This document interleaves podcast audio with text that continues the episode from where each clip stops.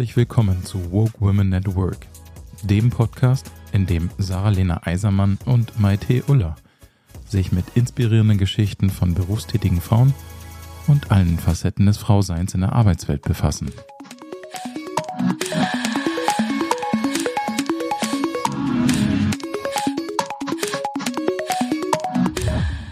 Herzlich willkommen, Anja Lüthi, zu unserem Podcast. Sehr schön, dass du heute den Weg in den Podcast Hub gefunden hast. Und äh, die Sarah haben wir heute zugeschaltet aus Portugal mit dabei. Special Guest, ja. Es war gar nicht sicher bis zuletzt, ob ich in dieser Folge mit dabei bin oder nicht. Es war als Überraschungsgast für dich, Anja. Ja, ich danke für die Einladung. Finde es total toll, dass du aus Portugal zugeschaltet bist und sage Dankeschön, dass ich hier sein darf. Ja, sehr gerne. Ähm, genau, wir freuen uns heute ganz viel von dir zu erfahren, weil du ja auch auf eine Menge Erfahrung zurückblickst als äh, Frau im Arbeitsumfeld. Unfall hätte ich jetzt beinahe gesagt. wir werden bestimmt auch über die ein oder anderen Unfälle sprechen, die es gab. Genau. Arbeitsunfälle. Bin ich auch sehr gespannt, was du da aus deiner äh, Kiste packst. Genau, und als Einstieg hatten wir überlegt, mal über die Wendepunkte in deinem Leben zu sprechen, weil dir die Frage so gut gefallen hat. Was sind denn die wichtigsten Wendepunkte in deinem Leben gewesen? Ich würde mal sagen, mein Leben hat nach dem Abitur begonnen.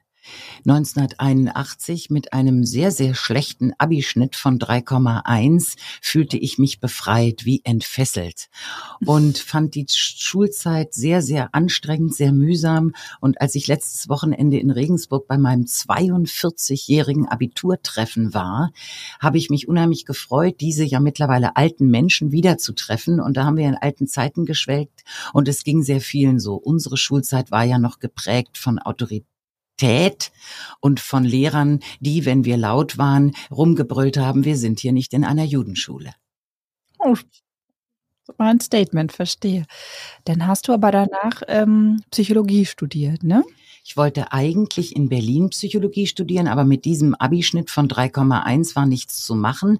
Und an der Universität Regensburg, meiner Heimatstadt, konnte man sich den Studienplatz einklagen beim Verwaltungsgericht mit der Begründung, die damalige ZVS, die zentrale Vergabestelle, hat eine falsche Anzahl an freien Studienplätzen angegeben.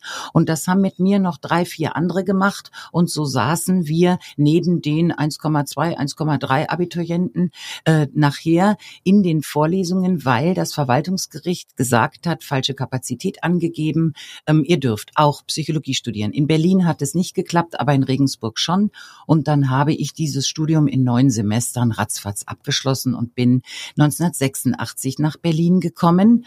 Und da würde ich sagen, das war der zweite Wendepunkt äh, nach dem Abitur. Und da sieht man schon, ich komme aus einem guten Bildungs Bürgertum, Haushalt. Bildung war wichtig, Abitur, logisch, dass man studierte. Und dann hatte ich das Glück, von der Stiftung Volkswagenwerk ein Promotionsstipendium zu bekommen und habe dann an der TU Berlin in Zusammenarbeit mit dem Max-Planck-Institut Berlin eine Doktorarbeit geschrieben über das Kurzzeitgedächtnis von Berufs- und Laienmusikern verschiedener Altersgruppen. Wie spannend. Total. Hast du das äh, im Beruf dann noch weiter nutzen können, diese Forschung? Nein, das Stipendium war so ausgelegt, dass man zwei Jahre Zeit hatte, Tag und Nacht an der Doktorarbeit zu arbeiten. Dann konnte man sich noch ein halbes Jahr eine Stelle suchen im Rahmen eines Praktikums. Das habe ich bei dem damaligen Pharmakonzern Schering gemacht, natürlich mit der Begründung, ich könnte doch auch als Psychologin in der Pharmaindustrie arbeiten und mit Menschen Tests machen, um zu gucken, ob zum Beispiel irgendwelche Beruhigungsmittel die Konzentrationsfähigkeit von Leuten beeinträchtigt. Und von diesem Praktikum bei der Firma Schering habe ich dann meine erste Stelle gefunden bei AFB Arzneimittelforschung in Berlin, ein Dienstleistungsunternehmen, was eben zum Beispiel für Schering, aber auch für andere Pharmakonzerne klinische Prüfungen durchgeführt hat. Mhm, okay. Dann ich, ja, ich, ja ähm, ich, ich bin gerade so, also erster, erster Wendepunkt, das fand ich ganz spannend, wie du es formuliert hast, Anja, hast du gesagt, mein Leben hat nach dem Abitur angefangen. Begonnen, ja. Ähm, ich weiß nicht, da habe ich so kurz, habe ich so kurz aufgehört. Magst du dazu noch was sagen, was du, äh, was du damit meinst? Ich hatte eine sehr schwere Pubertät, habe mit meinen Eltern gefeitet ohne Ende und habe immer diesen Satz gesagt, wenn ich 18 bin, dann ziehe ich aus, dann kaufe ich mir ein Auto, dann gehe ich nach Berlin und dann seht ihr mich nie wieder. Und ciao, ciao. das ist natürlich, wenn die Pubertät äh, losgeht mit 12, 13, ähm, schon eine lange Zeit, bis du 18 mhm. bist. Und meine ja. Eltern haben das aber mit Fassung getragen, autoritäres Elternhaus. Mein Vater war Professor, meine Mutter war Grundschullehrerin. Ich hatte zwei Schwestern, eine älter, eine jünger. Und meine Eltern standen in unserer Familie immer an erster Stelle und dann kamen die Kinder und deshalb auch so Entfesselung im Sinne von, als ich 18 war, habe ich eben zufällig auch Abitur gemacht. Endlich konnte ich über mich selbst bestimmen und meinen Weg gehen. Mhm. Und Berlin war immer Teil des Plans? In Berlin war ich 1979 mit meiner damaligen besten Schulfreundin Heike gewesen und stand im Dschungel in der Nürnberger Straße neben David Bowie, meinem damaligen Idol, und habe gesagt, in diese Stadt möchte ich ziehen, da möchte ich leben und da möchte ich Familie gründen und irgendwann mal sterben. Berlin 1978 war Mauerstadt, war. Eine Stadt, wo Menschen, die nicht zur Bundeswehr gehen wollten, äh, beheimatet waren, mhm. wo man an jeder Ecke Joints geraucht hat und wo alles eben so ein bisschen cooler war als in Bayern, wo ich herkam. Mhm. Ja, mhm. ja. Und äh, du hast ja gesagt, es war der zweite Punkt, der Umzug nach Berlin. Und äh, du hast die Promotion da angefangen und zwei Jahre äh, schien auch so, also neun Jahre Psychologie, äh, neun Semester Psychologiestudium durchgerockt, dann die Promotion durchgerockt. Also sind wir, ich hatte das Gefühl, wir marschieren da auch echt schnell und zielstrebig schon durch. Hattest du auch mal Zeit, einen Joint zu rauchen? Hattest du auch mal das, immer Zeit? Wie war Berlin da Kannst du annehmen, das erste Mal mit 15 und dann habe ich meiner Freundin Michi einen langen Brief geschrieben. Ich habe gestern meinen ersten Joint geraucht. Das Feeling war toll. Wir haben David Bowie gehört. Jetzt habe ich endlich das Lied Heroes verstanden und Ziggy Stardust sowieso. Und diesen Brief fand der Vater von Michi Raab, rief meine Mutter an. Ähm, ihre Tochter kifft. Sie müssen mal was tun. Und von daher fuhr mich mein Vater dann jeden Tag zur Schule und hat mich jeden Tag abgeholt, damit ich ja keine Joints mehr rauche was ich natürlich trotzdem getan habe. Aber ähm, Ihr, glaube ich, könnt euch nicht vorstellen, wie meine Generation noch eine Elterngeneration hatte, die eben Krieg erlebt hatte, gehungert hat. Meine Eltern sind beide Jahrgang 34 mhm. und die eben wollten, ihre Kinder haben es besser und die können sich entfalten ohne Krieg und müssen nicht hungern. Und im Winter ging es zum Skifahren, im Sommer ging es zehn Jahre auf die Insel Spiekeroog an der Nordsee. Und dass dann so eine Tochter wagt zu kiffen und sich praktisch äh, Richtung Sucht entwickelt, was natürlich Quatsch war, aber meine Eltern wussten es nicht besser. Das war in ihrer, in ihrem Mindset so überhaupt nicht vorgesehen. Und der dritte Wendepunkt, was war der für dich? als ich dann die Pharmaindustrie, das AFB Arzneimittelforschungsinstitut verlassen habe und ins Deutsche Herzzentrum gekommen bin, dort Referentin des ärztlichen Direktors war und eben zuständig war, die Ärzte im Praktikum, die sogenannten AIPlers, die gibt's heute gar nicht mehr, mhm. auszusuchen, die Assistenzärzte, die Oberärzte. Und da bekamen wir ja jeden Tag 70 Bewerbungen und ich da die Bewerbung meines Mannes rausfischte, den kennenlernte Anfang Dezember der im Januar in meine Wohnung zog in der Schlüterstraße, der mir im März einen Hochzeitsantrag gemacht hat und im September haben wir geheiratet. Also letztlich waren wir zehn Monate zusammen und das ist der Fels in meiner Brandung, der mich seit 31 Jahren, ist ja länger als mein halbes Leben, muss man ja sagen, mhm. begleitet und äh, mit dem ich ein wunderbares Team bilde und mit dem ich ja dann auch zwei Söhne bekommen habe, der mich ermutigt hat, noch BWL berufsbegleitend zu studieren. Das muss man sich mal überlegen. Ich habe tagsüber im Herzzentrum gearbeitet, war schwanger, habe noch BWL im Abendstudium parallel äh, studiert und mein Mann war im Dreischichtbetrieb in der Herzchirurgie, Frühdienst, Spätdienst, Nachtdienst. Wir hatten meine Cousine Nadja, die lebte hier in Berlin und hat dann immer auf Joel meinen älteren Sohn aufgepasst, auf unseren älteren Sohn, als wir beide nicht da waren, weil ich ja dann dann vier Jahre Montag bis Donnerstag von 18 bis 21 Uhr an der Hochschule war und BWL studiert habe. Wahnsinn.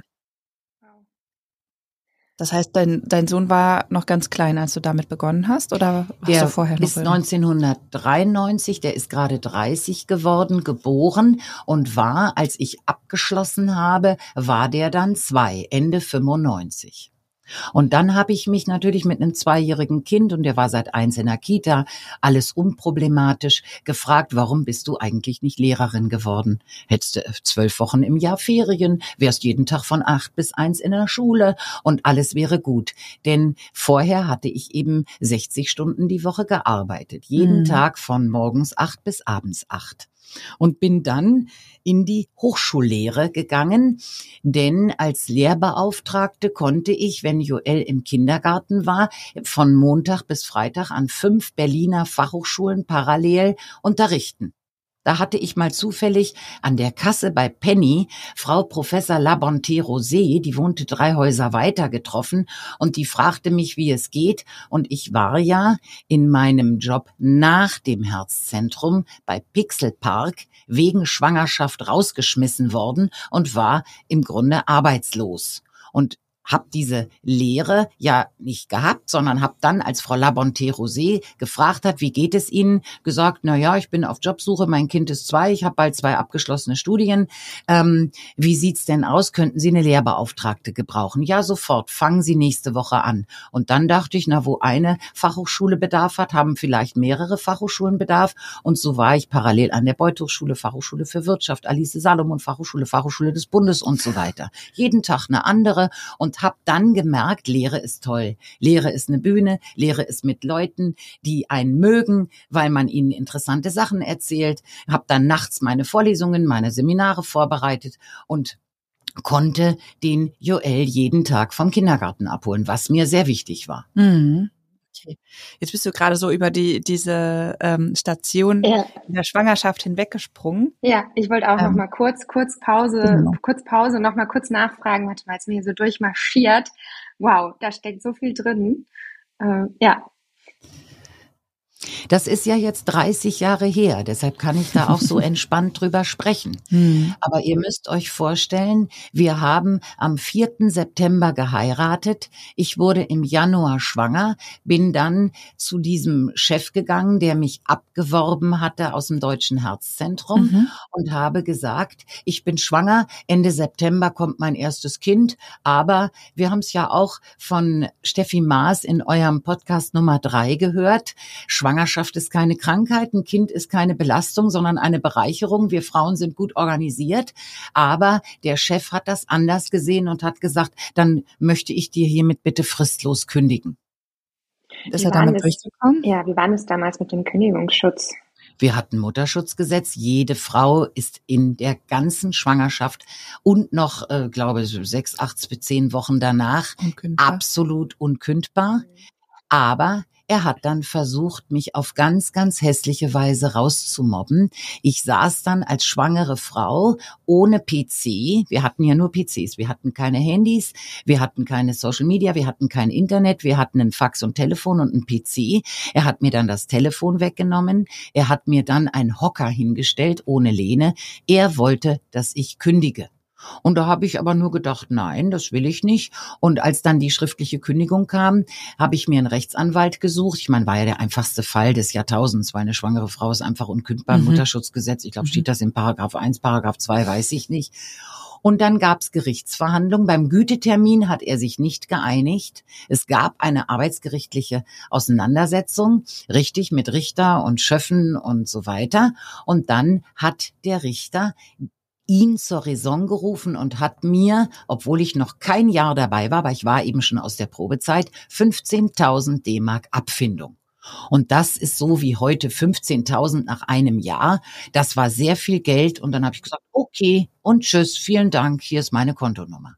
Aber traurig war, ich war gehaltsmäßig über der Grenze privat krankenversichert sein zu dürfen. Und mhm. das war ich, weil beide Eltern ja Beamte waren mein Leben lang. Paulus Neef hat mir dann das Gehalt gekürzt und ich war auf einmal bei der AOK versichert und habe meinen ersten Sohn Joel ja dann, ich war ja schwanger, der kam ja dann im Ende September, in einem Sechsbettzimmer bekommen. Sechs Frauen in Berlin in einem Krankenhaus. Jede Frau hatte, müsst ihr euch vorstellen, vier Leute immer am Bett. Da waren dann 24 Leute in einem Zimmer. Das war schon heftig. Alles wegen Kündigung in der Schwangerschaft, weil ich hatte eigentlich zwei Bettzimmer, Chefarztbehandlung, hatte ich nicht, hat mir auch nicht geschadet, aber wenn ich das so locker flockig erzähle, das mhm. war eine harte Zeit. Da habe ich schon auch viel geweint und mir gedacht, warum ich? Aber dann dachte ich, du guckst nach vorne, du hast einen bezaubernden Mann, ein tolles Kind, es wird weitergehen in deinem Leben. Äh, steh auf, richte dich auf, blicke nach vorne. Und dann kam ja, wie gesagt, Frau Labonte Rosé an der Kasse bei Penny, ist mir über den Weg gelaufen. Und das war eine tolle Zeit mit diesen Lehraufträgen. Mhm. Ja.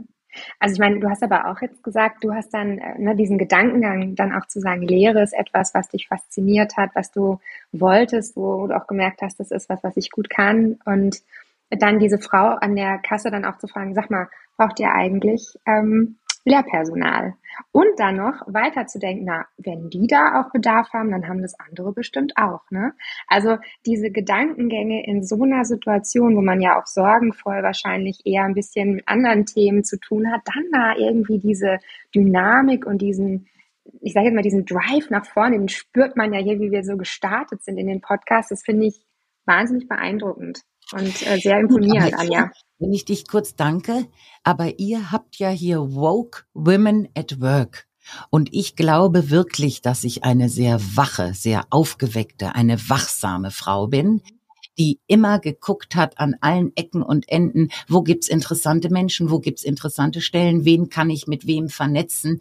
Ich glaube, ich bin ja auch so eine kleine Netzwerkkönigin und so war eben Frau Labonté Rosé schon letztlich eine Frau in meinem Netzwerk damals. Und Netzwerk heißt ja geben und nehmen. Und ich kann mich jetzt nicht mehr erinnern und ich äh, hoffe, dass es Frau Labonté Rosé gut geht, denn die war ja damals schon 60, so alt wie ich heute. Mhm. Und wir Frauen halten ja auch zusammen. Und deshalb diese Philosophie Woke Woman, ohne dass ich es wusste, die war, glaube ich, schon 1993 in mir drin. Das spürt man, ja. Ja, danke, total.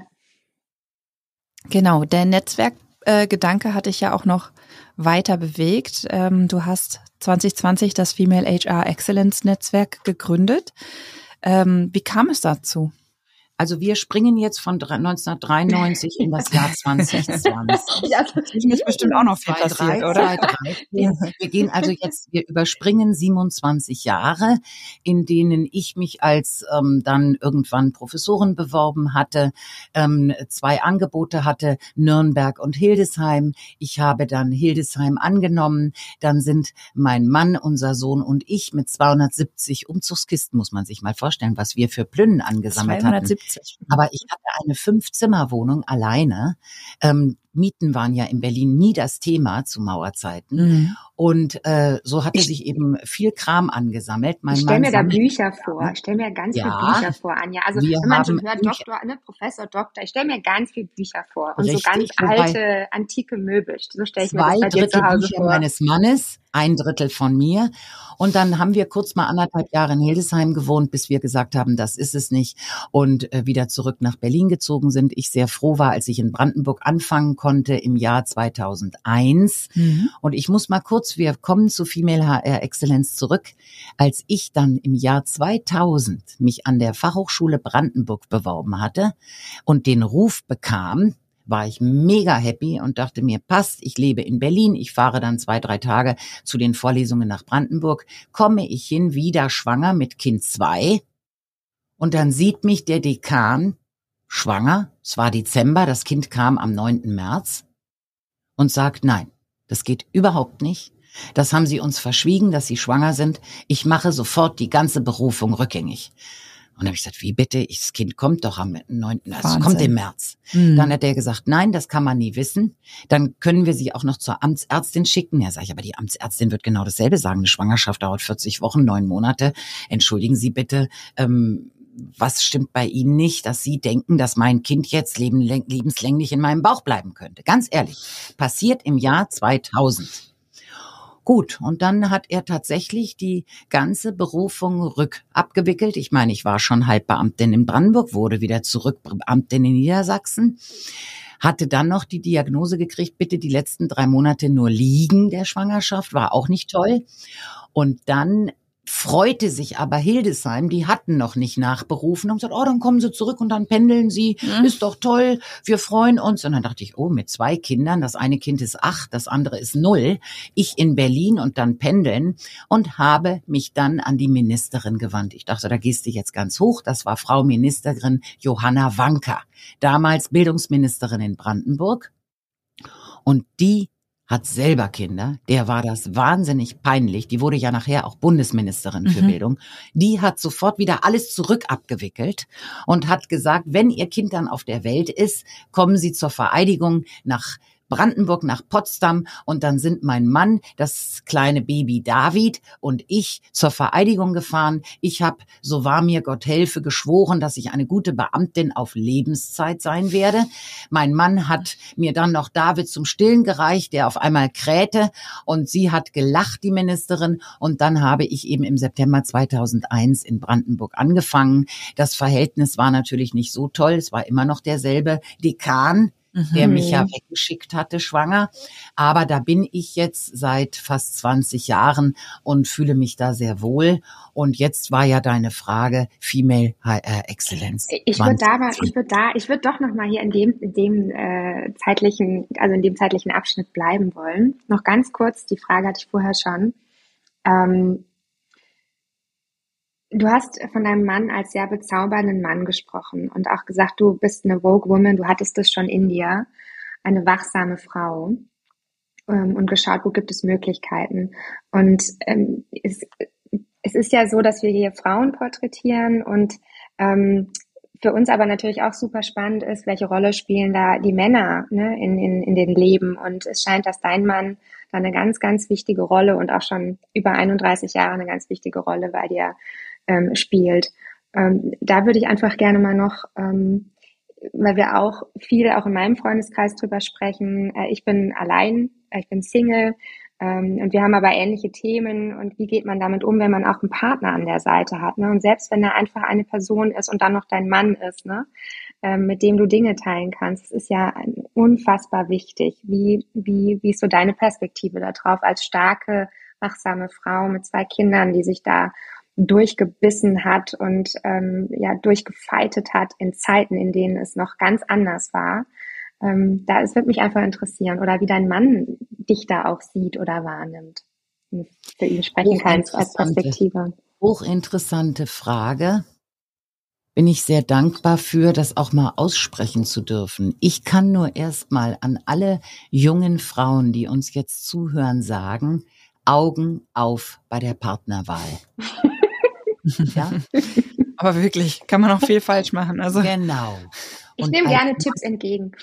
Als meine Eltern uns erzogen haben, haben sie immer gesagt, ihr müsst euch jemanden suchen, der im Grunde die gleichen Interessen hat, aus einem gleichen Elternhaus kommt, der die gleichen beruflichen Perspektiven sucht, ähnliche, der euch unterstützt und so weiter. Meine Mutter war für eine Frau Jahrgang 34 eine sehr feministische Frau. Mhm. Meine Mutter musste in den 60er Jahren noch meinen Vater um Erlaubnis fragen, ob sie als Grundschullehrerin arbeiten darf. Meine Mutter war mit drei Kindern voll berufstätig und hatte nur sechs Wochen vor der Geburt und acht Wochen nach der Geburt frei. Wir hatten Haushälterinnen, die von Montag bis Samstag, meine Mutter hatte sechs Tage Schule, so. So war ich erzogen. Und als ich meinen Mann kennenlernte, haben wir festgestellt, unsere beiden Väter kommen aus Berlin, wir spielten beide Querflöte, wir lasen beide gerne, wir hatten beide den Wunsch, beruflich tätig zu sein, bis wir umfallen. Wir hatten ähnliche Hobbys und haben dann nachher festgestellt, unsere Mütter haben beide drei Schwestern, sie kommen beide aus dem Rheinland und so weiter. Und da dachte ich schon, das war der erste Tag des Kennenlernens, das ist ja jetzt Wahnsinn. Das haben ja Mama und Papa uns immer gesagt. Da wusste ich überhaupt nicht, ob ich den heirate, ob ich den wie auch immer. Und so kann ich nur sagen, Augen auf. Es muss stimmen, es muss eine Basis geben. Ich halte auch nichts von dem Motto, Gegensätze ziehen sich an oder Magneten, der grüne Pol und der rote Pol, die finden und dann gibt's da ständig Funken und die stoßen sich ab. Nein, ich bin für Magneten, die sich anziehen. Liebe lebt durch die Nähe. Wir sind eigentlich auch immer so zusammen. Ähm, wir machen zwar natürlich alle, mein Mann macht Segelreisen alleine, ich auch, aber dann telefonieren wir jeden Tag eine Stunde. Das heißt, mein Mann ist auch mein Lieblingsmensch, mit dem ich mich am liebsten austausche, der mein Medium ist, dem ich alles erzählen kann. Und es gibt bei uns den Witz, Hashtag Vertrauen. Meine Frauen von meinem Netzwerk wissen, wie wichtig mir es ist, anderen vertrauen zu können. Mhm.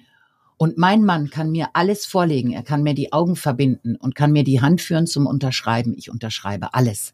Weil mein Mann hat bei uns die komplette Administration, Verwaltung, Steuerrechnungen, Strom, Handyverträge, alles und macht mittlerweile schon drei Kreuze wie bei einer Analphabetin, wenn ich irgendwo unterschreiben muss, weil ich mich da völlig in seine Hände begeben habe. Und von daher, ähm, ja, du sagst es, es ist eine Entscheidung und wir haben kirchlich geheiratet, bis das der Tod uns scheidet. Natürlich haben wir uns auch bei der Kindererziehung gezofft. Ja, das Kind fragt, wann muss ich nach Hause kommen? Mein Mann sagt um zehn und ich sage aber eins ist doch okay, der ist fünf ja, und dann zofft man sich ohne Ende. Das Kind steht daneben und sagt, lasst ihr euch jetzt scheiden, äh, weil ich sage, komm, das ist spießig und 22 Uhr äh, geht überhaupt nicht. Der ist doch keine acht. Mit acht muss man mit 22 Uhr. Ich hatte ja auch diese strengen Eltern. Mein Mann hatte ein sehr, sehr liberales Elternhaus. Lange Rede, kurzer Sinn. Wir haben uns auch gezofft, aber im Endeffekt war immer klar, äh, dass wir bis an den Rest unseres Lebens zusammenbleiben. Das haben wir ja. auch nie in Frage gestellt. Wahnsinn. Und jetzt ein kurzes, also ich finde es super, super schön und danke, dass du das auch so mit uns teilst. Und ähm, wenn ich dich auf ein kurzes Gedankenexperiment einladen würde, wenn du dir vorstellst, es hätte deinen Mann nicht gegeben,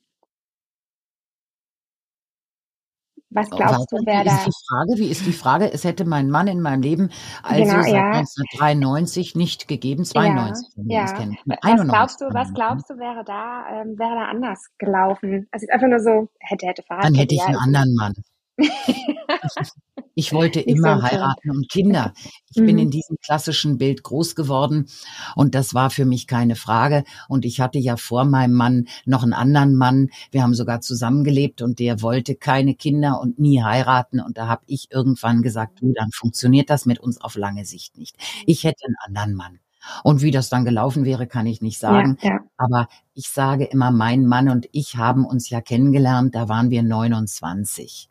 Und wir waren beide in der Phase, ich sag mal, wie so ein reifer Apfel, der vom Baum fällt. Und dann sind wir beide zufällig auf die gleiche Stelle gefallen. Er kam ja aus Bayern nach Berlin, ins Herzzentrum, habe ich erzählt. Ich war schon paar Jahre in Berlin und das war zur richtigen Zeit, am richtigen Ort, die richtige Partnerwahl. Das klingt unromantisch, war es aber nicht, das kann ich sagen. Ja, aber ich glaube, Partnerwahl kann nicht nur aus dem Bauch heraus geschehen, das muss auch mit dem Kopf. Und ich bin ehrlich gesagt meiner Umwelt, meinen Freunden, meinen Eltern, meinen Schwestern sehr dankbar, dass niemand zu uns gesagt hat, was, ihr seid erst neun Monate zusammen, ihr heiratet ohne Ehevertrag, ohne alles. Da hätte ich immer gesagt, das ist eben wahre Liebe, was man dann so sagt. Aber das war eben so, sage ich mal. Und meinem Sohn, meinem Älteren, habe ich das kürzlich nochmal erzählt. Ähm, und der ist ja jetzt auch im heiratsfähigen Alter. Und da hat der mich angeguckt und hat gesagt, Mama, das war ja richtig riskant. Und dann habe ich gesagt, ja, nach neun Monaten ist mhm. es irgendwo ein Risiko. Aber mein Vater hat damals gesagt, ist doch gut, wenn man sich noch nicht so gut kennt, da reißt man sich zusammen und zeigt sich immer von seiner Schokoladenseite. Ja, ich das ah, eine gute Strategie. Nutzung, ja, ich auch nicht, finde ich spannend. Nutzung kommt ja eigentlich erst nach drei Jahren. Ne? Die meisten ah, Partnerschaften zerbrechen nach Wir drei. haben nämlich auch nach zweieinhalb geheiratet. Ich kriege ja auch die Tipps. Ja. Gerade noch die und, Kurve gekriegt. Und Maite, du hast nämlich auch, ich habe diese Woche hatten wir ja einen Call abends und Maite und Robin saßen sich so gegenüber an wahrscheinlich eurem Esszimmertisch oder Küchentisch und es war schon elf oder so bei euch oder sogar zwölf. Hier ist mhm. ja eine Stunde früher. Und ich dachte, ja, ich ja dann auch, ne, ihr macht hier zusammen, sitzt ihr euch gegenüber und, und arbeitet. Also Working Session, wenn die Kinder ja. im Bett sind, ne? Ja. Also da kann man dann, hat man auch mal Zeit, sich mit dem Partner auszutauschen. Absolut. Zu sagen, weißt was heute auf Arbeit passiert ist und wie. Gepflegte. Unterhaltung auf der Couch, der Fernseher ist aus, das Handy ist weg und man unterhält sich. Ja, genau. Ja, man bespricht aber, also ich finde das ja auch so toll, dass äh, mein Mann auch im Personal tätig ist und halt auch so versteht, was ich da tue. Ne, so, so wie ihr euch irgendwie fachlich angenähert habt. Ähm, weil dir die Bewerbung ja im Arbeitskontext in die Hände gefallen ist, ist es irgendwie ganz, ganz wertvoll, finde ich, dann auch mit dem Partner darüber zu sprechen, was ich gerade mache, wie sich die Leute verhalten haben, was ich einführe im Unternehmen. Was ganz wichtiger passiert. Aspekt, Augen auf bei der Partnerwahl, dass man sich gut mit dem unterhalten kann. Ja. Und zwar über Jahrzehnte rund um die Uhr. Man spricht ja schon am Frühstückstisch ein paar Worte und abends, bevor man ins Bett geht. Und wie gesagt, die gepflegten Gespräche. Und das machen sich, glaube ich, viele Leute auch nicht klar, dass man Augen auf bei der Partnerwahl im Sinne von, hast du dir mit dem was zu sagen? Hörst du dem mhm. gerne zu? Nimmst mhm. du an, was der sagt? Kann der dich auch kritisieren? Und mein Mann ist ja auch mein schärfster Kritiker. Ja. Absolut. Und da bin ich froh drum. Bin ja ein dominanter Typ. Und es trauen sich ja auch nicht so viele Leute, mir auch mal zu sagen, Lüti, halt einfach mal deinen Mund. Mein Mann traut sich das natürlich. Ich sag, du, siehst du das so? Ich sehe das anders. Mein Mann liest auch jeden Tag die FAZ von Seite 1 bis zur letzten Seite. Finde ich toll, wenn mein Mann im Grunde ein lebender Podcast für politische Nachrichten ist. Denn wie gesagt, äh, das Sprechen miteinander, wir sind soziale Wesen, wie du gerade sagst. Mhm. Du tauschst dich aus über Arbeit, über Zeitgeschehen. Wir haben ja furchtbare Zeiten im Moment ähm, mit Ukraine-Krieg und Gaza schrecklich. Wenn man da mit jemandem zusammen ist, mit dem man sich nicht unterhalten kann, halte ich für höchst problematisch. Mhm, Glaube ich auch, ja. Genau, ein anderes Thema, was aber in die gleiche in die wir gleiche Richtung. auch immer noch Female HR Exzellenz. Genau, das haben wir nicht vergessen. In der Warteschleife. in der Themenwarteschleife. Ähm, aber auch nochmal so ein bisschen äh, organisational tiefer eingestiegen. Wie, wie habt ihr euch aufgeteilt als Eltern du, mit den, mit den ja. Söhnen? Genau, du hattest eben schon mal äh, die Nadja, Nadja hieß sie, erwähnt, die äh, viel mitbetreut hat. Aber wie, wie sah das bei euch praktisch aus, so vom Alltag mit deinem Mann? Möchte man jetzt nicht glauben, aber ich war sehr geprägt durch meine Mutter. Mhm. Mein Vater konnte sich bis zum Tod meiner Mutter nicht mal eine Tasse Kaffee kochen. Das kann mein Mann natürlich, der hatte ja Medizin studiert in verschiedenen Städten und seinen Haushalt geführt. Aber es war klassisch. Ich habe Kochen, Waschen, Putzen, Bügeln, alle Haushaltssachen und mein Mann hat EDV, Nägel in die Wand schlagen, einkaufen, in den dritten Stock die Lebensmitteltüten schleppen und natürlich die Kinderbetreuung. Mein Mann hat sie jeden Morgen hingebracht sein Leben lang, sag ich jetzt mal, als die ja. Kinder gebracht werden mussten und ich habe sie abgeholt. Und ich würde schon sagen, wir haben 50-50, aber eben klassisch. Die Frau Kochen, Waschen, Putzen, Bügeln, der Mann die männlichen Tätigkeiten. Das war in meiner Generation so. ist ja auch nicht verkehrt, ne? Also ja, ich bewundere Frauen, die sagen, oh, und mein Mann hat mir gestern Abend so schön gekocht und der macht sogar die Küche sauber. Ähm, das ist bei uns nicht ja, muss ja nicht, wie Nein. gesagt. Also gibt ja unterschiedliche Modelle.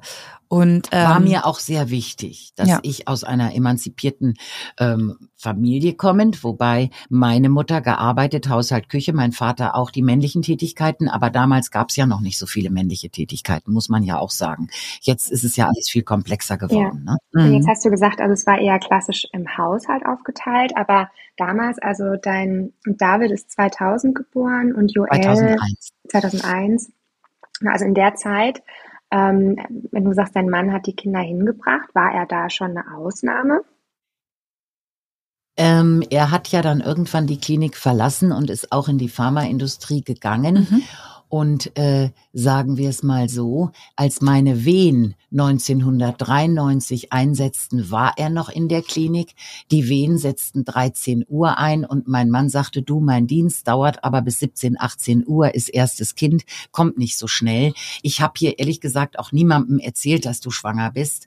Von daher, ähm, das Kind wurde am nächsten Morgen um fünf geboren. Er hat sich dann einen Tag Urlaub genommen und ist den übernächsten Tag wieder ganz normal arbeiten gegangen. Das heißt, man hat in der Zeit überhaupt nicht dieses Ding, der Vater, er war bei der Geburt dabei, das war toll, aber der Arbeitgeber war da völlig abgespalten.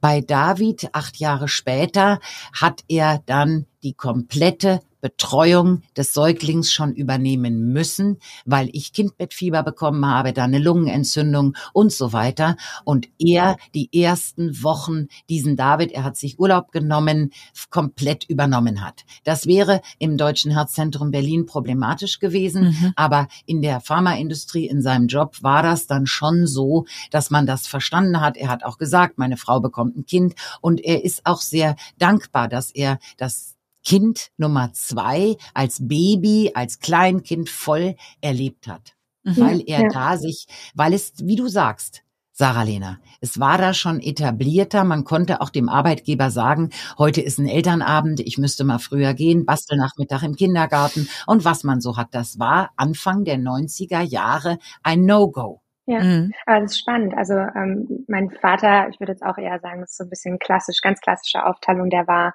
Fernfahrer und ich habe den am Wochenende gesehen, aber nicht viel von dem gehabt. Meine Eltern haben sich getrennt, als ich acht war, meine Schwester zwölf. Dann hatten wir lange keinen Kontakt. Ähm, er hat dann eine neue Frau kennengelernt und ich habe dann noch eine Halbschwester bekommen. Er war da kein Fernfahrer mehr und dann war der plötzlich Kindergartenpapa, hat die Kinder äh, alle eingesammelt auf dem Dorf äh, in den Waldkindergarten gebracht und ähm, ich habe oft dann auf meine kleine Schwester aufgepasst, als die klein war um auch näher wieder zu meinem Vater zu kommen. Also ich war da in der Pubertät und wollte auch so ein bisschen wissen, wo komme ich her, wer bin ich, ne? Und fand es total schön, auch zu sehen, wie er da aufgegangen ist, äh, mit zwei erwachsenen Kindern genau. schon. Und dann das nochmal zu erleben mit. Wie mit alt war dein Vater da, als das dritte. Kind kam? Oh Gott, das weiß ich nicht. Ich bin, äh, vielleicht war der Boah, weiß ich jetzt gerade nicht. Weil wir waren ja dann schon 39 beim zweiten. Ja, aber ich glaube, der war auch schon, der war auch schon auch älter. anders mhm. ja. als mit 30. Muss ja, man sagen. Ja, ja. Ja, ich fand es für, für ihn auch einfach schön. Und der ist jetzt nicht so, dass er diese feministischen Gedanken oder ne, gar nicht. Also ich bin gar nicht so aufgewachsen, ist eher wirklich traditionell. Und aber für ihn das Erleben dann auch nochmal, das fand ich schön, ja spannend. Würde mein Mann jetzt genauso bestätigen, wie du das sagst. War für ihn die Erfüllung. Kind Nummer zwei ist auch ein Papakind geworden. Und ähm, ich freue mich sehr, dass das für meinen Mann auch möglich war, denn wenn du im Schichtdienst als Arzt arbeitest, früh, spät, Nacht, äh, kannst du nebenbei nicht mal eben der Superpapa sein. Aber wenn du jeden Tag von neun bis fünf arbeitest, kannst du es eben doch sein. Das ist mhm. der Unterschied. Mhm. Mhm. Das Thema Schwangerschaft ist ja eins, was dich auch ganz stark begleitet, also aufgrund der krassen Erfahrungen, die du da gemacht hast. Ähm, also ich habe Freundinnen, die sind so Anfang 30. Maite hat drei Kinder, ich bin noch kinderlos. Ähm, wir haben uns nämlich hier auch in Porto beim, beim Abendessen drüber unterhalten und es, spricht ja eigentlich alles dagegen, ein Kind zu kriegen, wenn du dir die Statistiken anguckst. Und wenn du jetzt auf, du hast ja über 40 Jahre HR-Erfahrung, Anja, wie, ähm, wie, und, und auch ganz viel erfahren, in, in, also selbst persönlich erfahren, dann ganz viel gesehen in unterschiedlichen Kontexten, auch viel Kontakt gehabt. Vielleicht bildet es die Brücke auch zum, äh, zu deinem Netzwerk, was du dann gegründet hast. Ähm, Frauen ähm, in ihrer Rolle als, als Mutter, ähm, Schwangerschaft im Arbeitskontext. Äh, würde mich deine Gedanken mal interessieren und wo wir da vielleicht auch heute stehen in der Einordnung. Ähm, Sagen ich erlebe ich erlebe mhm. wir denken, wir haben moderne Zeiten und ich sehe es immer noch so, dass es, äh, dass es gruselig finde teilweise und auch in der Realität äh, von den äh, Freundinnen, die ich habe, die ähm, raus sind, die schwanger wurden. Also es ist schon einfach ein Knick in der Karriere, wo ich das Wort jetzt auch nicht so, ne, also klassischen Karriere. Also ich würde ganz knallhart sagen und entschuldige mich gleich dafür, Frauen haben die Arschkarte. Ja, ja so, so denke ich mir das halt auch. Kriegen die Kinder. Meine Schwangerschaften waren begleitet von Horrorübelkeit mit 26 Mal am Tag übergeben in den ersten drei Monaten. Frauen finden in den oberen Etagen keine Teilzeitjobs. Top-Job-Sharing ist noch überhaupt nicht angekommen. Mhm dass sich mehrere Vorständinnen in den Jobs teilen, Chefärztinnen sich den Job teilen, Oberärztinnen. Das fängt langsam im Zuge des Fachkräftemangels Gott sei Dank an. Aber Frauen sind eben traditionell für die Kinder zuständig. Wir wissen, wie oft Kinder, gerade wenn sie mit eins in die Kita gehen, krank sind. Arbeitgeber sind sehr, sehr verständnislos, was diese Kinderbetreuungsgeschichte angeht, die ja auch nur ein paar Jahre dauert. Wir wissen alle, mit sechs kommt das Kind in die Schule. Was ist eine Zeit von sechs Jahren? Hm, wir arbeiten alle bis 67. Das heißt, ja, dafür kämpfe ich ja auch, Frauen in die oberen Etagen von Unternehmen zu begleiten, zu bringen. Es geht. Hier mein Vorbild ist Professor Dr. Mandy Mangler, die ist Chefärztin in einem Krankenhaus, halbe Chefarztstelle in einem anderen Krankenhaus. Die hat fünf Kinder. Die hat eben sich auch einen Partner gesucht, Augen auf bei der Partnerwahl, der sie voll und ganz unterstützt. Er ist Vorstandsmitglied in einem Krankenhaus und die teilen sich das. Sie hat letztes Jahr ja den Berliner Frauenpreis bekommen, weil sie sich darüber hinaus noch sehr engagiert für Frauengesundheit in Berlin. Ähm, und sie hat aber auch ähnlich ein bisschen wie ich gekämpft ohne Ende, um da zu landen, wo sie jetzt ist, an der Topspitze im deutschen Gesundheitswesen als Chefärztin und so weiter.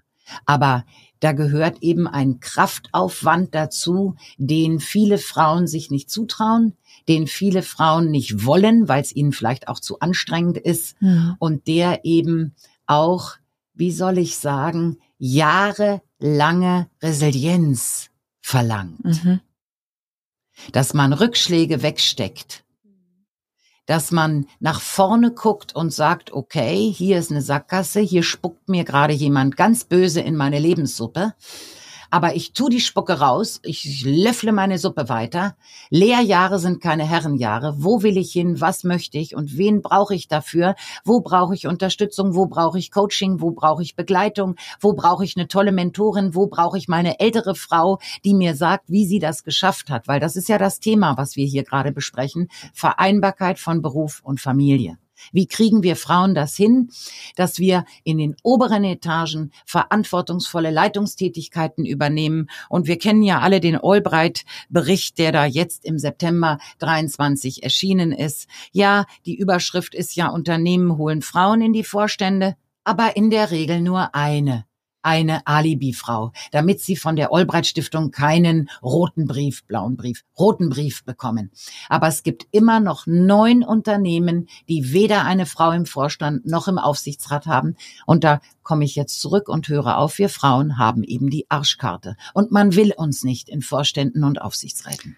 Ja, und eine ist oft wie keine, ne? Weil wenn man die einzige ist, hm. die äh, sich da in so einer Männerriege da kannst du ja auch von berichten, ne, Maite? Vereinbarkeitsthemen rumschlägt und die mhm. Meetings um 17.30 Uhr angesetzt werden, dann steht man halt da und sagt, ja, das ist. Und das hat zum Beispiel Dr. Mandy Mangler abgeschafft. Ja. Die hat gesagt, liebe Chefarztkollegen, ich meine, in der Medizin sind sie ja auch alles Chefärzte, mhm. bis 16 Uhr. Und dann ist Feierabend. Ich fange morgens um sechs an. Ich arbeite zehn Stunden am Stück. Um 16 Uhr mache ich keine Chefarztbesprechung, die dann bis 22 Uhr dauert. Ja. Und das haben jetzt letztlich alle, sie ist da jetzt sechs Jahre oder sieben Jahre, akzeptiert, aber es ist ein weiter Weg gewesen. Mhm. Und sie konnte das auch, weil sie bis dahin ja auch viel gekämpft hat und in der Position dann war. Ne? Also strukturell ja. war sie in der Position, diese Entscheidung dann auch zu treffen. Als, ja, mit ein paar wenigen Frauen, aber die meisten Chefarztinnen sind ja ledig und ohne Kinder. Mhm. Die können ja um 16 Uhr. Ja. Ist ja nicht so, dass dann alle Frauen sagen, oh toll, Frau Dr. Mangler, finde ich auch gut, sondern ähm, sie musste da wirklich als Einzelfrau, deshalb komme ich drauf, in einer Männerriege für kämpfen und sich durchsetzen. Mhm. Und das mhm. ist eben anstrengend. Und da muss man, äh, wir sind ja so ein bisschen auch hier dabei zu erkunden, was sind so die Erfolgsfaktoren. Mhm. Man muss mit wenig Schlaf auskommen, man muss gesund sein, weil man ja sehr viel nachts macht als berufliche Frau. Ne? Ich brauche eben pro Nacht nur sechs bis sieben Stunden Schlaf. Das heißt, wenn ich von ähm, Mitternacht bis sechs Uhr morgens schlafe, reicht mir das. Ja, dann bin ich, ich dann auch schon raus. Also bin, bin hier, es wird dann nichts bei mir, Anja. Oh, okay. Ich habe mir oft den Wecker auf fünf gestellt. Meine Kinder, irgendwann schlafen sie ja auch bis neun. Wenn sie so zwölf sind, schlafen sie bis neun. Wenn sie 14 sind, schlafen sie sogar bis elf. Wenn sie 16 sind, schlafen sie bis 13 Uhr. Fand ich immer sehr praktisch, weil ich in dieser Zeit viel Arbeit geschafft habe. Mhm. Ja. damit ich dann für die Kinder da sein könnte. Mhm. Weil das Maike, war mir wie viel brauchst du? Soll mal dazwischen schieben? Ich bin auch so in der sechs bis sieben Stunden Riege. Ähm, du auch gesund? Ich bin ja. eigentlich immer gesund und fit. Ich bin immer sehr arbeitnehmerfreundlich. Wenn dann krank. Wenn dann am Wochenende, dann schlafe ich zwei, zwei Nächte aus und dann bin ich montags wieder fit. Ja. Kenne ich. Vorbildlich seid ihr. Ja. ja, aber ich, ich takte das auch oft so, dass ich wirklich fünf Tage durchpowere und ich weiß schon, freitags komme ich mit so einem Schlafdefizit aus der Woche und dann hole ich es am Wochenende nach und dann geht's wieder.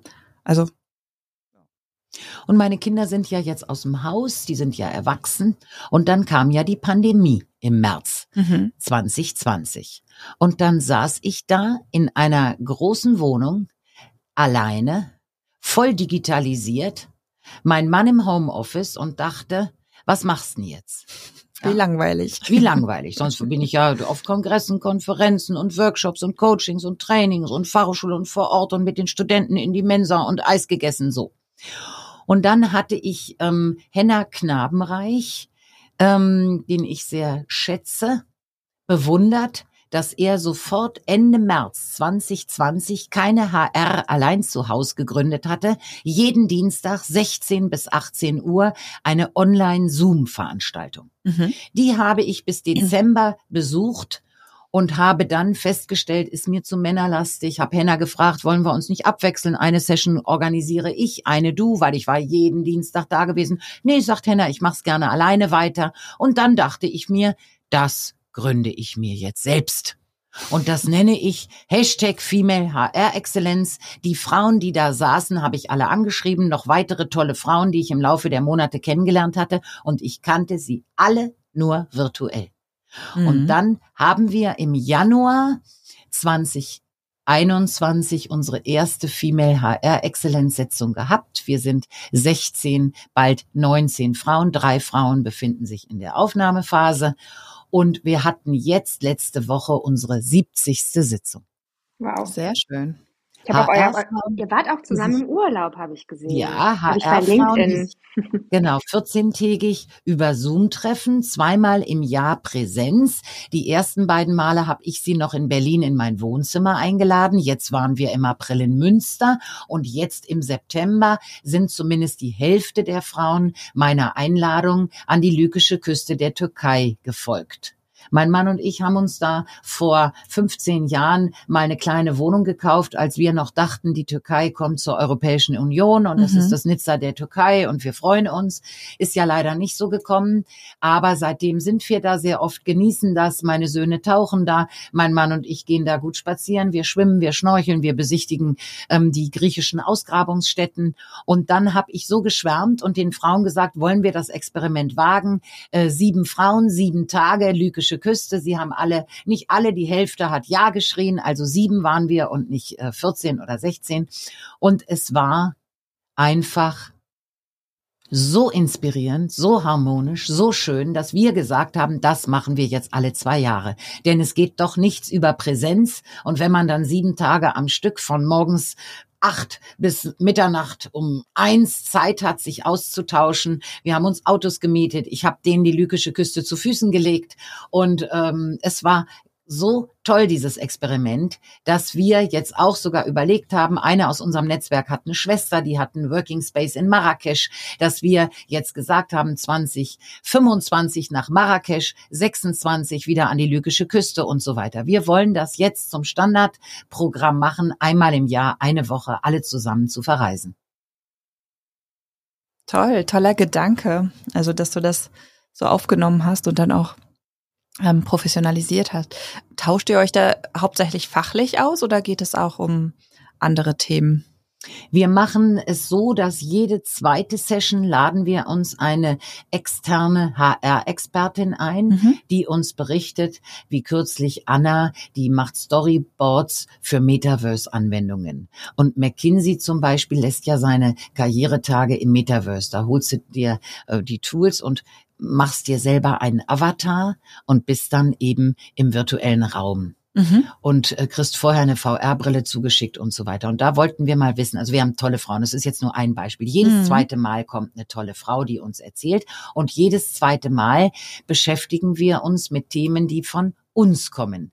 Eine Frau sagt, ähm, ich habe dieses Problem am Arbeitsplatz, die andere sagt, ich würde mich theoretisch gerne verändern wollen, hat jemand eine Idee. Dann geht's, ging es jetzt um künstliche Intelligenz, das ist ja mein neues Thema, wie kann KI die Candidate Journey unterstützen. Und ähm, natürlich, ihr wisst es alle, ohne Netzwerken geht's nicht mehr. Wir sind mittlerweile nach innen so offen und so vertrauensvoll und so vernetzt, dass wir uns auch immer mehr jetzt privat Dinge erzählen. Hast du hier eine Idee? Hast du hier eine Ahnung? Hast du da einen Tipp? Also es ist schon, wir haben jetzt dreijähriges Bestehen ja bald. Unglaublich, wie wir zusammengewachsen sind über diese Jahre. Mhm. Ja, sehr cool. Ähm, genau, wir haben ja im Vorgespräch auch mal über die verschiedenen Etappen so in, in der Karriere gesprochen. Und ich würde ganz gerne, ähm, vielleicht kannst du das ja in deinem Netzwerk auch nutzen, aber dass du äh, uns nochmal so, ein, so einen Überblick über die einzelnen Lebensphasen gibst und die Tipps, die du den Frauen für die jeweilige Phase geben würdest. Mache ich sehr gerne. Ich würde mal sagen, wie gesagt, bei mir geht ja das Leben ab dem Abitur los. Zwischen 20 und 30 sollte man die Bildung, das Investieren in sich selbst, den Wissenserwerb nicht unterschätzen. Ich habe ja nun, wie gesagt, studiert und promoviert. Das hat von mir von 1981 bis 89 gedauert. Das sind ja immerhin acht Jahre mhm. komplett akademisch mich vollgefüllt. Das ist ja heute ein bisschen verpönt, ähm, aber ich sage, Wissen ist Macht. Bildung ist das halbe Leben. Ich komme aus einem Bildungshaushalt von daher. Eine solide Ausbildung, ein Studium, ein Bachelor, auf jeden Fall noch ein Master, weil der zahlt sich ja nachher auch im Gehalt aus. Mhm. 20 bis 30. Ab 30 würde ich sagen, Augen auf bei der Arbeitgebersuche. Da bin ich ja dann so gut qualifiziert mit einem Bachelor, einem Master, vielleicht promoviert, dass ich heute, gerade heute im Zeiten des Fachkräftemangels, mir aussuchen kann. Da würde ich heute bei Great Place to Work auf der Liste gucken. Wer möchte Spieglein, Spieglein an der Wand ein toller Arbeitgeber im Land sein? Wer bietet mir Aufstiegschancen? Wer bietet mir Familienfreundlichkeit? Wer ist eine caring Company? Mhm. Wer erlaubt mir zum Beispiel nur vier Tage zu arbeiten? Vier Tage Woche. Das Buch von Martin Gät würde ich studieren. Es sind ja im Moment nur Handwerksbetriebe. Da wird's mit den Akademikern ein bisschen schlecht. Leider noch dünn, ja. Richtig. Ja. Aber wer erlaubt mir auch, weil ich fahre ja seit 2003 komplett zweigleisig. Ich habe meine Hochschule und ich habe eine kleine Mini TCO Berlin Training, Coaching, Outlet Firma Anja Lüthi. Mhm. Und das gibt mir so viel, dass ich nicht nur die Studenten habe, sondern eben auch äh, Keynotes halte, Workshops, Coachings, Seminare mit Unternehmen Kontakt habe und so weiter, was ja auch für meine Studenten toll ist, denn da machen sie Praktikum, Bachelorarbeit, da können sie anfangen zu arbeiten. Dass man also bei der Arbeitgebersuche auch wieder Augen auf bei der Arbeitgebersuche. Mhm. Ne?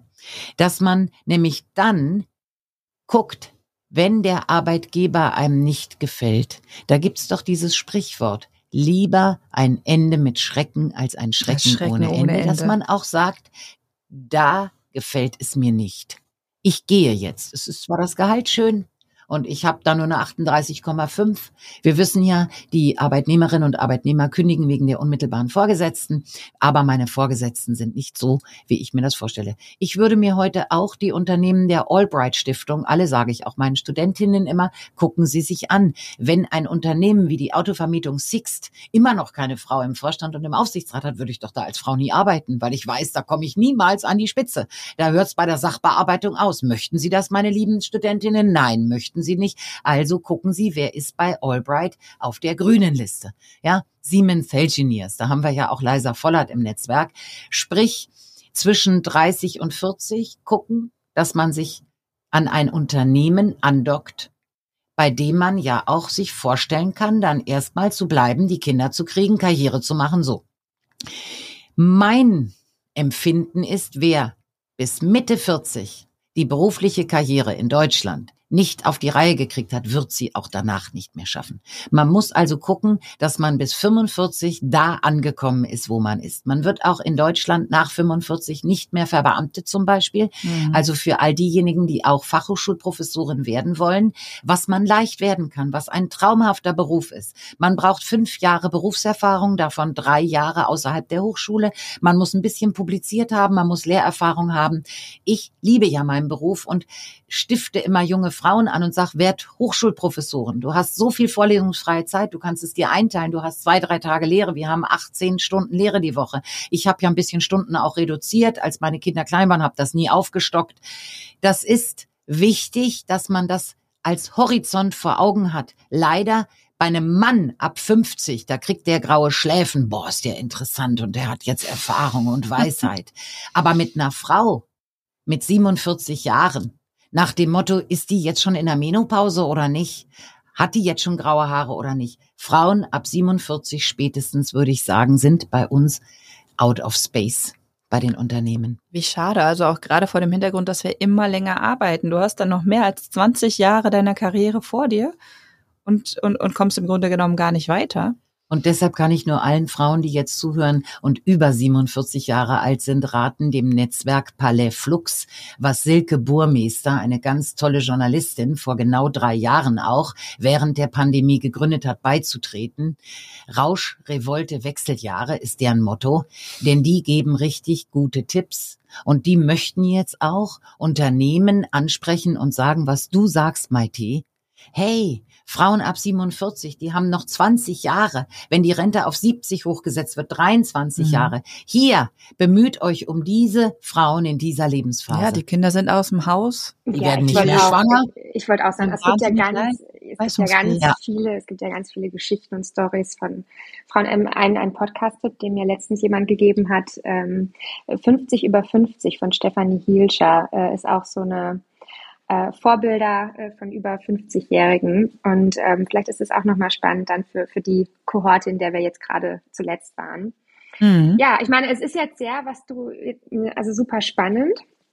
Ich ähm, hab, bin dann natürlich auch für mich jetzt so durchgegangen und ich bin da eher unkonventioneller unterwegs. Ne? Also bei mir ist es jetzt nicht so dieses klassische und ähm, ich, ich denke gar nicht so weil ich bin eben eine Babyboomerin und du bist Generation X. Wir wollen kein Schubladendenken, aber wir Babyboomer sind so. so sehr mit diesem, mhm. mit diesem Generationsdenken zu Doch, denke ich schon. Meine Mutter hat andere. immer gefragt, als erste Frage, ist das eine unbefristete Stelle, die du da hast? Nee, ich habe auch eine, ähm, weil du auch gerade gesagt hast, mit Professorin werden. Ich habe eine Freundin, ich hätte mir gewünscht, sie wird Professorin. Sie hat es nicht gemacht, weil sie meinte, es ist nicht kinderfreundlich und sie ist dann in die Wirtschaft, ähm, hat, hätte sie nicht, hat sie nicht für realistisch gesehen. Da fehlten vielleicht auch die Vorbilder.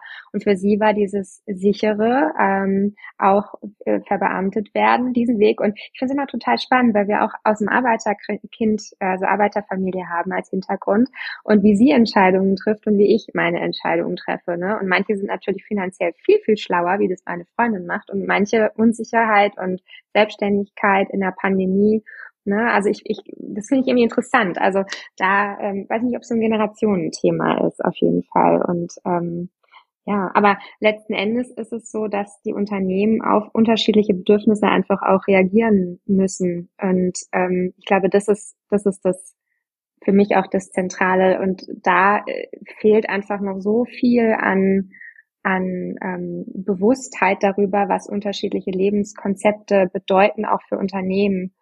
Und ähm, ja, weiß nicht, wie ihr das da seht. Da muss ein Blickwechsel stattfinden mhm. bei den Unternehmen, dass die Frauen ab 47 auch in den Blick nehmen, sich damit beschäftigen, ausprobieren und dann sehen, was diese Frauen eigentlich für Qualitäten mitbringen. Die haben nämlich schon so viel gerockt in ihrem Leben. Oder? Ja dass sie dankbar sein können, wenn sie Frauen in der Lebensphase ab 47 bekommen. Aber so weit sind wir noch nicht. Und ich habe ja nun leider schon 75 Prozent meines Lebens gelebt bin 60, meine durchschnittliche Lebenserwartung liegt bei 84. Ich habe also noch 24 Jahre hoffentlich, wenn ich gesund bleibe. Und da möchte ich jetzt auch weiter letztlich mich für einsetzen und habe mich jetzt ja bei Palais Flux auch ein bisschen angedockt und fahre jetzt mit denen nächstes Wochenende, ein Wochenende auf Gut ähm, Lexo und lerne da weitere Frauen mit 47 plus kennen. Denn da muss man, die waren jetzt auch auf der Hörkarriere, da muss man noch einige Augen Augen öffnen bei Unternehmen. Und äh, denn die Lebensphase zwischen 50 und 60, da sind ja die Frauen gesund, topfit. Und die, die alles beruflich im Trocknen haben. Gesünder als die Männer, ne? Richtig, also. richtig, richtig. Ja, und ich habe ja zum Beispiel 2009, da war ich 47 noch eine komplette Fremdsprache, nämlich Türkisch gelernt, damit ich mich an der lykischen Küste verständigen kann. Auch das ist möglich, dass man da auch noch dazu lernt, selbst wenn man eine Quereinsteigerin ist. Und ich glaube, da ist noch einiger Bedarf an Augenöffnen, Aufklärung, Wissensvermittlung. Mhm. Rauschrevolte Wechseljahre. Mit den Wechseljahren ist das Leben von Frauen nicht vorbei. Ja, absolut.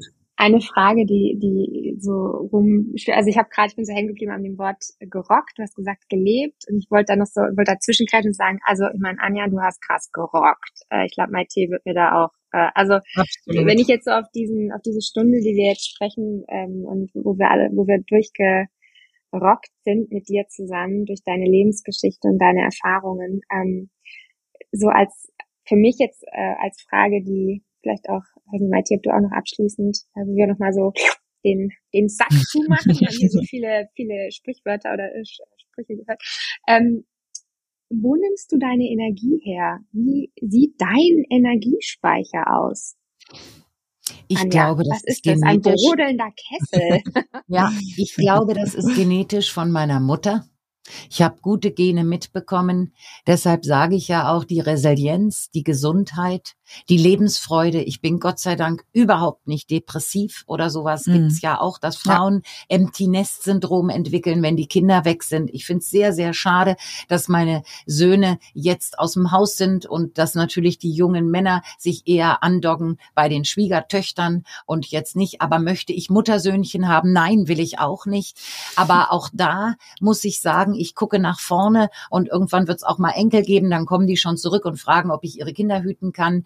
Ich denke, dass ich von meiner Mutter ein gutes Vor bei meiner Mutter ein gutes Vorbild hatte, von meiner Mutter gute Gene geerbt habe und von Hause aus, weißt du, sehr gut gerüstet worden bin, auch mit dieser strengen Erziehung, Zähne zusammenbeißen, sich zusammenreißen, nach vorne gucken, den Weg gehen. Und meine Mutter war zum Beispiel die erste Frau, die Emma abonniert hat, dieses mm, feministische Magazin, Magazin, von dieser heute schrecklichen Alice Schwarzer. Hm? Aber 1972 fand ich das damals, da war ich zehn und da hat meine Mutter mir schon erzählt, ich soll mal in die Zeitschrift gucken und Emma und da gäb's und Alice Schwarzer und es sei ganz wichtig und ich müsste in der Schule fleißig lernen, damit ich einen guten Beruf und arbeite und so weiter. Denn nochmal, das Gesetz, dass Frauen nicht mehr ihre Männer fragen müssen, man stelle sich das vor, dass sie arbeiten dürfen. Oder eine Waschmaschine kaufen. Was ja, eine 70er eine das erst aufgelöst. Jahre alt. Ja. Ja, keine 50 Jahre alt und dass man finanziell unabhängig ist und sich im Grunde völlig frei ohne den Mann fragen zu müssen. Das können sich ja die jungen Frauen heute wahrscheinlich gar nicht mehr vorstellen. Nicht anders vorstellen, ja. Mhm. Ja. Ja, sehr schön. Ich habe noch eine andere Theorie, Anja. Ich habe das Gefühl, die Widerstände, denen du begegnet bist, die haben dich auch stärker gemacht. Es gibt ja unterschiedliche Typen, die und wie, wie Leute damit umgehen. Ne? Und manche sagen, oh Gott, jetzt bin ich dreimal auf die Nase gefallen, jetzt äh, ziehe ich mich einfach ganz zurück, weil ich probiere es einfach nicht nochmal ein viertes Mal. Und ich habe das Gefühl, du bist immer wieder da rausgekommen und, und noch stärker auf deine nächste Herausforderung zugegangen. Und äh, das bewundere ich an dir ganz, ganz toll. Und ähm, ich finde das toll, wie du deine Geschichte geteilt hast und ähm, deine Erfahrungen, ja, an uns weitergibst. Und ähm, genau, würde dir einfach gerne nochmal dafür danken wollen und hoffe, wir hören in Zukunft noch sehr viel mehr von dir. Ich danke euch zwei für dieses tolle, offene, ja schon fast intime, vertrauliche Gespräch und freue mich schon auf eure nächsten Podcast-Folgen. Ich möchte an dieser Stelle ein wirklich großes Lob. Es gibt hier zum heutigen Zeitpunkt drei Folgen und die Folge null. Ich habe sie alle sehr, sehr gerne gehört und danke euch dafür. Von meiner Seite vielen Dank. Sehr, sehr, sehr spannend, sehr anregend. Also freue mich äh, noch äh, auf einen weiteren Austausch mit dir.